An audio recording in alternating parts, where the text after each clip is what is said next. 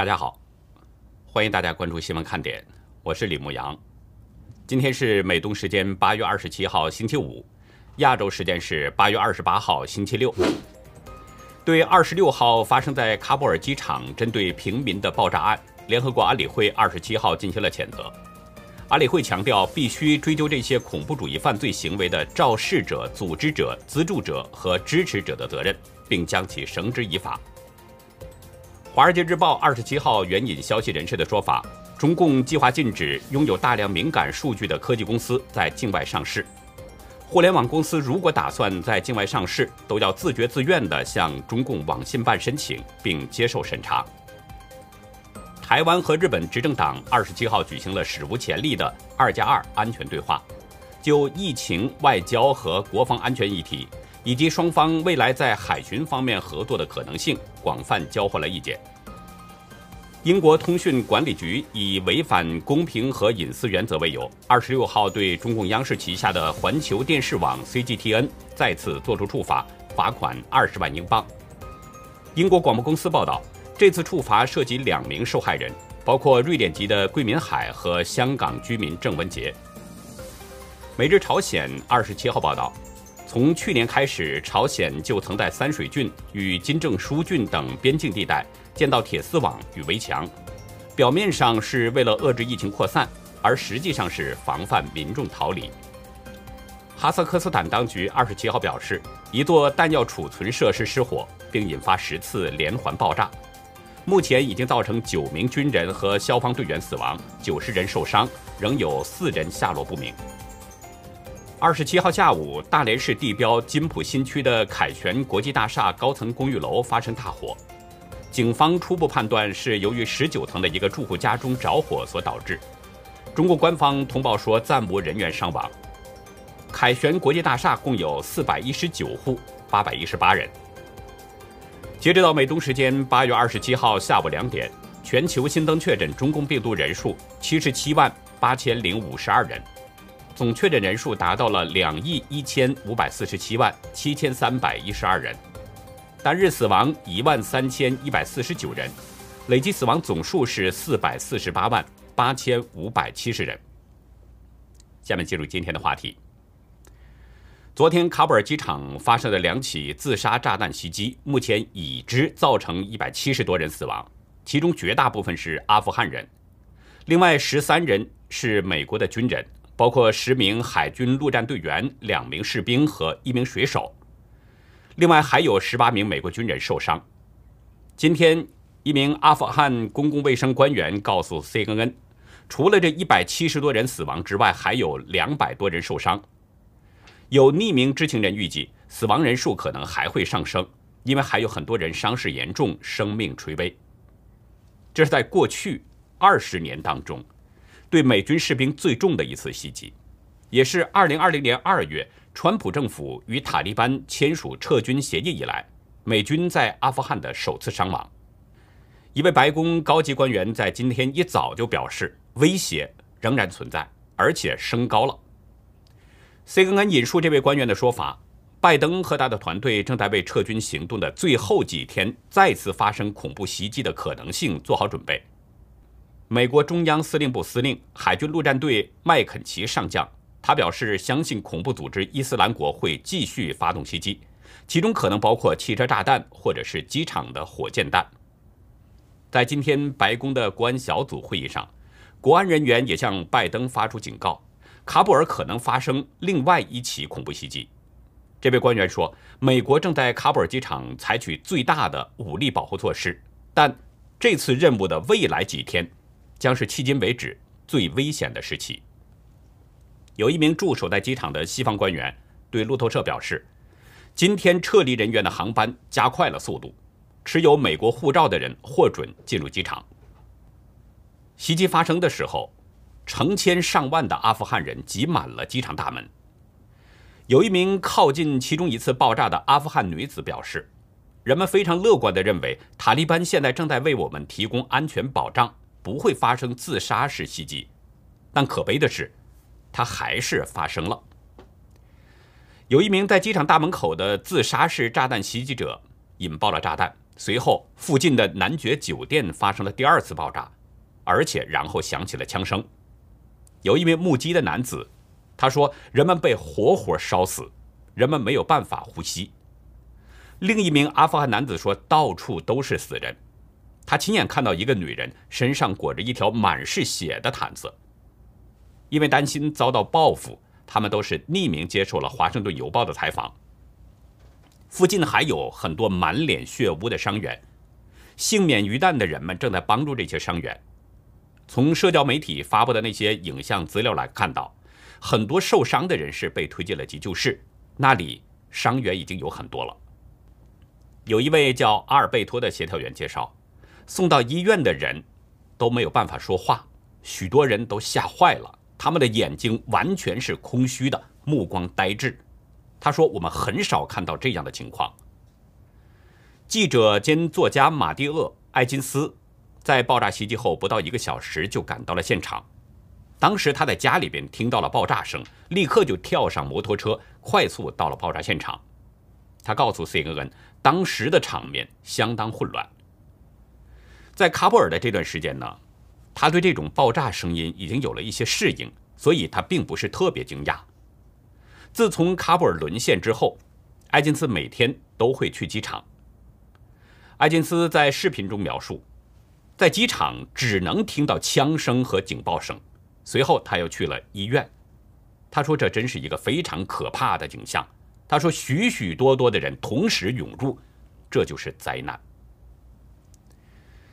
就在人们还没有从恐怖袭击当中回过神来啊，中国大陆这边也发生了一系列的事。娱乐圈突然刮起了一阵飓风，有多位艺人遭到了整治。今天曾被南都娱乐周刊评为九零后四小花旦之一的郑爽被处罚了，他个人和工作室的微博被永久禁言，逃漏税的这个罚款是二点九九亿人民币。中国广电总局还下令不准他再上节目。郑爽随即回应，表示说接受这个决定，按时补缴税款和罚款。中共税务总局的处罚结果显示。郑爽2019年到2020年没有依法申报个人收入1.91亿元，偷税是4526.96万元，其他少缴税款2652.07万元，各项综合处罚2.99亿人民币的这样的罚款。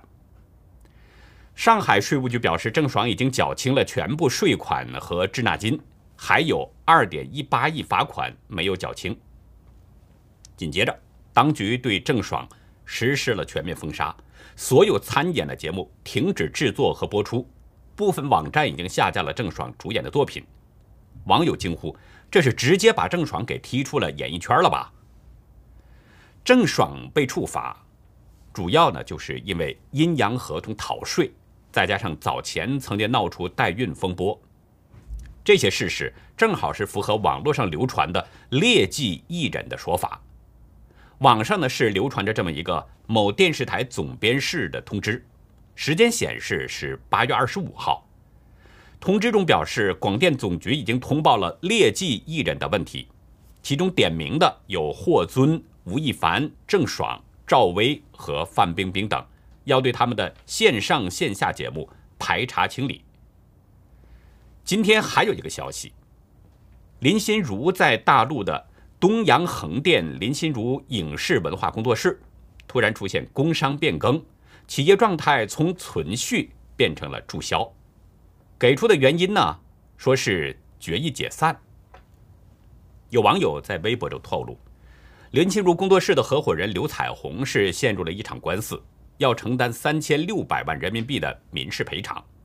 林心如工作室如果不注销，那么资金流很可能。会因为法院强制措施而受到阻碍。这个解释是真是假呢？我们也不清楚。但是因为合作主演《还珠格格》结下友谊的赵薇刚出事儿，所以外界揣测可能并不单纯，很可能是受到了赵薇的牵连。但是究竟因为什么，还需要继续看看。说到赵薇呢，对她的处罚，应该说来的是比较突然。人们的事先并没有什么察觉。昨天晚上有网友发现，赵薇主演参演的作品被全部无预警下架，微博超话也突然关闭了。多家视频网站证实，确实临时收到通知，要求删除赵薇的作品，但具体原因不清楚。到昨天晚上十点左右，在一些视频网站搜索赵薇，结果显示是根据相关的法律法规和政策，结果未予显示，或者是没有找到相关视频。另外，从八月十五号开始，有人发现赵薇的个人微博就一直没有更新过，这些。对一个艺人来说，就意味着他的踪迹已经消失了。对赵薇的处罚究竟是因为什么呢？官方至今没有明说过，赵薇本人也没有反应，所以坊间的各种说法那就接踵而至了。其中有一个呢是说，二零零一年十二月三号，赵薇曾经身穿日本军旗为时装杂志拍摄封面，有人晒出了赵薇当时的旧照。画面中的赵薇的确是身穿着日本军旗。据称呢，赵薇拍这张照片的时候啊，距离时任日本首相小泉纯一郎参拜靖国神社仅仅四个月。这张旧照被抛出后，有很多网民到赵薇的微博下面去灌水，有的呢还骂她今日等等。或许是因为这张二十年前的旧照的问题，赵薇被列入的劣迹艺人的名单。不过，另外还有一个消息，似乎显示赵薇的问题并不简单。在赵薇被处罚之后啊，曾经跟她交情不错的艺人，包括黄晓明、杨紫等，都是紧急删除了与她有关的所有微博。如果仅仅是因为劣迹艺人的问题，其实只需要取关就可以了，没必要删除所有的相关微博。取关的意思就是取消关注，彼此不再联系。昨天晚上，在赵薇被全面封杀的这个消息传出之前，有个网名叫“飞哥巴鱼”的人，他发了一个帖子，帖子中说啊，好吧，放个瓜，有个女艺人被请去喝茶了，很严重，说是作品可能全部都要下架，目前还在拉锯。这个消息中没有提到女艺人是谁。但是综合各方面的消息来看，这个女艺人很可能指的就是赵薇。那么赵薇究竟是因为什么事儿被请喝茶呢？一位接近娱乐圈的姚女士对自由亚洲表示，赵薇的主要问题还是她和阿里巴巴有关。姚女士说，如果是因为她不爱国、精日或者是偷税漏税等等原因，政府马上就会说明原因。这一次很神秘。本来就传出马云和阿里还有赵薇这边要出事情，再加上现在浙江官场大地震，所以我个人认为跟浙江这边阿里的事情有关。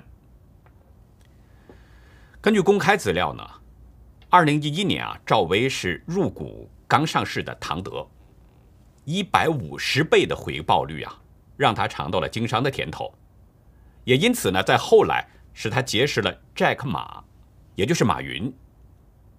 二零一四年，赵薇和丈夫黄有龙斥资三十一亿，买入了阿里影业的十九点三亿股，这个股权占比高达百分之九点八一，成了阿里影业第二大股东，并且在二零一五年的四月一下就赚到了二十四亿，使赵薇有了“女版巴菲特”的称号。同样在二零一五年，蚂蚁集团进行 A 轮融资。定向邀请一些机构入股，在蚂蚁的股东当中，有一个叫魏启颖的人。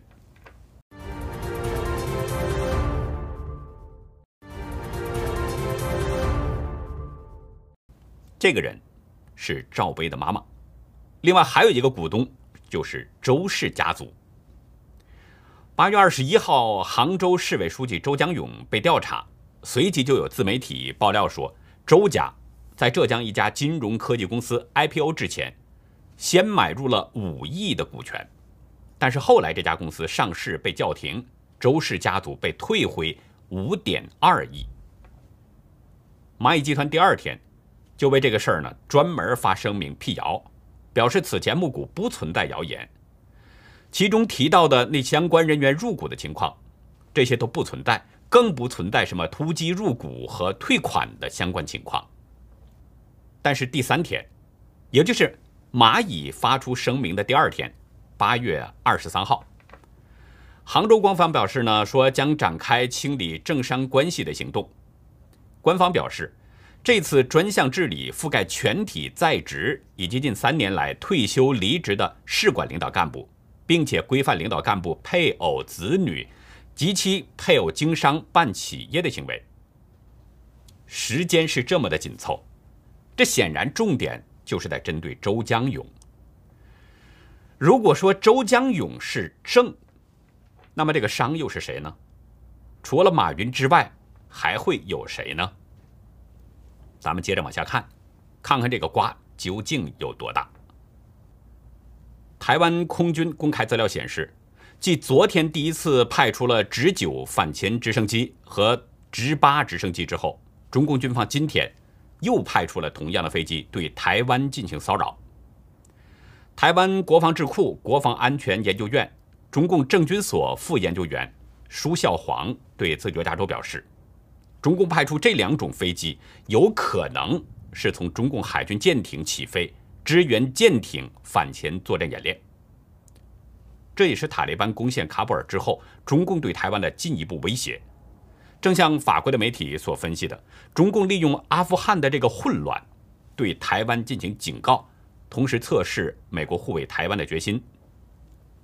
中共一直使用各种办法对台湾文攻武吓，蠢蠢欲动。张牙舞爪的，看上去是挺吓人，但实际上中共是一直都不敢真实的有动作，原因就是担心美国可能会武力协防台湾，弄不好呢会引火烧身。我们知道美国是民主国家，做事它主要就是以民意为主。那么以武力协防台湾这件事儿，美国的民意究竟是什么样的呢？昨天美国智库。芝加哥全球事务委员会公布了一份最新的民调结果，显示呢，如果中共入侵台湾，有多数人支持、赞成美军武力协防台湾。这是从1982年第一次提出这个问题以来，历次调查当中记录到的一个最高的比例。调查结果显示，百分之六十九的受访者支持美国承认台湾为独立国家。也就是说，支持台湾独立。百分之六十五的人支持台湾加入国际组织，百分之五十七的人支持美台之间签署自由贸易协定，还有百分之五十三的人支持美国与台湾正式签署结盟。另外，百分之四十六的人明确承诺，在中共入侵台湾的时候，美军要保卫台湾。调查者表示，受访者支持台湾其中一个重要的因素就是。对中共的不信任，有百分之六十一的受访者把中共看作是竞争对手或者是敌手，百分之六十的美国人把台湾看作是盟友或者是必要的合作伙伴。昨天还有一个有意思的民调，是英国著名的市场调查和数据分析公司 YouGo 他们公布的。这家民调公司呢，在七月九号到八月十号。对英国、德国、法国、意大利、西西班牙，还有丹麦、瑞典以及美国的民众进行问卷调查，了解呢他们对世界各大国的领导人的好感度。看法正面的国际领袖呢，就是得到正分；看法负面的领导人就得负分。然后呢，正负分都加在一起，最终这个数字就是净得分。最终呢，中共国家主席习近平不负众望。成功拿下了第一，大家不要听错，是第一，不是第一。第一的意思就是排名倒数第一，最差的一个。调查结果显示，习近平在英国得到了是负五十三，在德国得到是负五十八，在法国得到的是负五十九，丹麦是负六十三，在瑞典是负六十一。在西班牙是负五十八，在意大利是负五十。习近平的平均净得分居然是负五十五。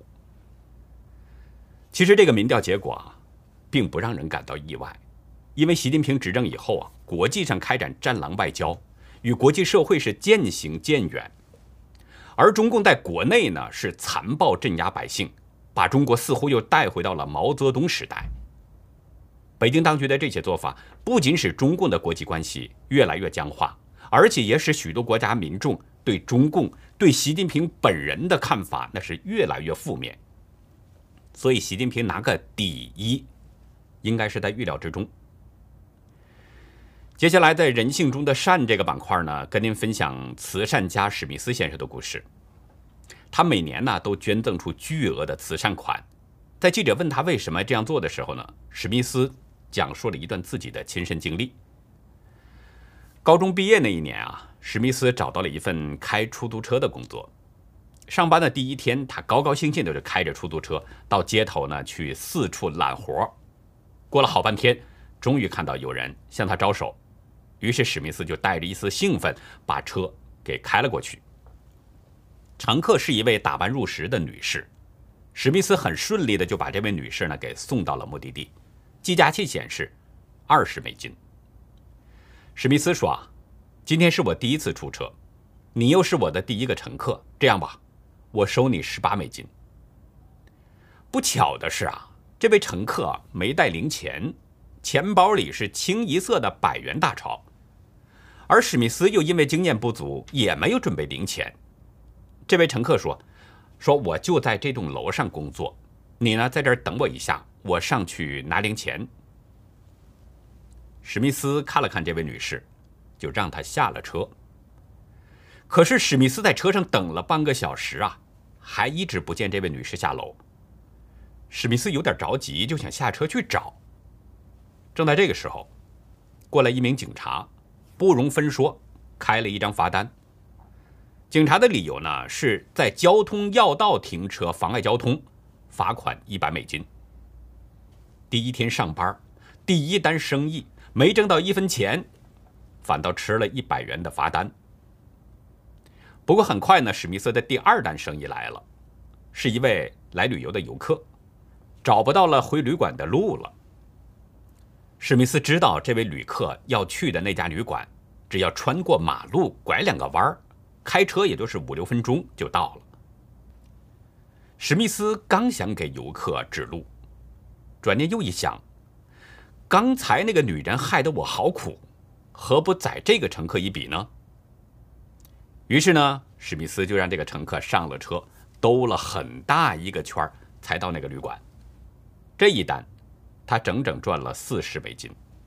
从那以后，史密斯是每次出车总是变着法子的宰客。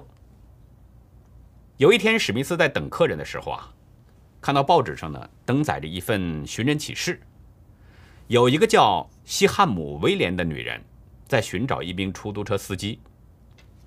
寻人启事当中表示说，那天呢有位出租车司机送她回公司，车资二十美金，他却只收十八美金。因为双方都没带零钱，他只好上楼去取，结果临时有事耽搁了。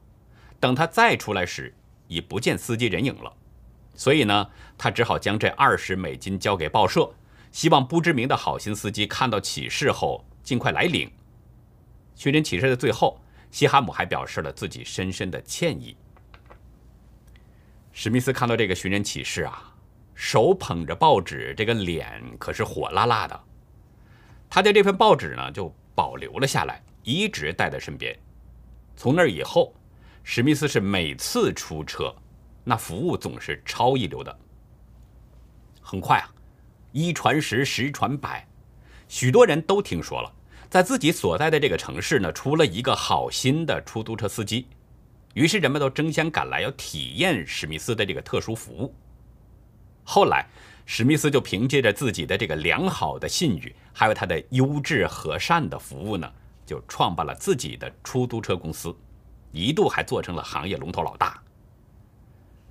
史密斯感慨地说：“呀，我要感谢西汉姆和所有帮助过我的人，良心有价，真心付出后才会有善意的回报，这就是我乐善好施的真谛。”接下来呢，继续跟大家分享。真实中国真画活动的作品，今天为大家展示的呢是大成先生的一幅作品《乱世用重点》，画面上有一个看上去不太正常的人，正在信口开河地讲着什么。他的对面呢有两个警察，一个警察正在满脸笑容地做着笔录，对那个人还说：“说你说的真好，接着说，说完回家。”但另一个警察呢，一边摆手一边使眼色，示意那个人不要再讲了。大成先生在文字中介绍，以前呢在大陆啊做过公安，经历过中共开展的严打。中共的严打那是有指标的，按辖区人口比例抓人。地方公安为了完成任务，冤枉了不少人。被冤枉的人当中呢，其实是有两种来源，一个是各个单位呢推荐，把平时有小偷小摸、流里流气的人上报到派出所。另一个呢，就是警察上街寻找，只要看到帽子一把抓、留着长头发、说话都磕巴、高中没文化这样的四种人，全都抓起来。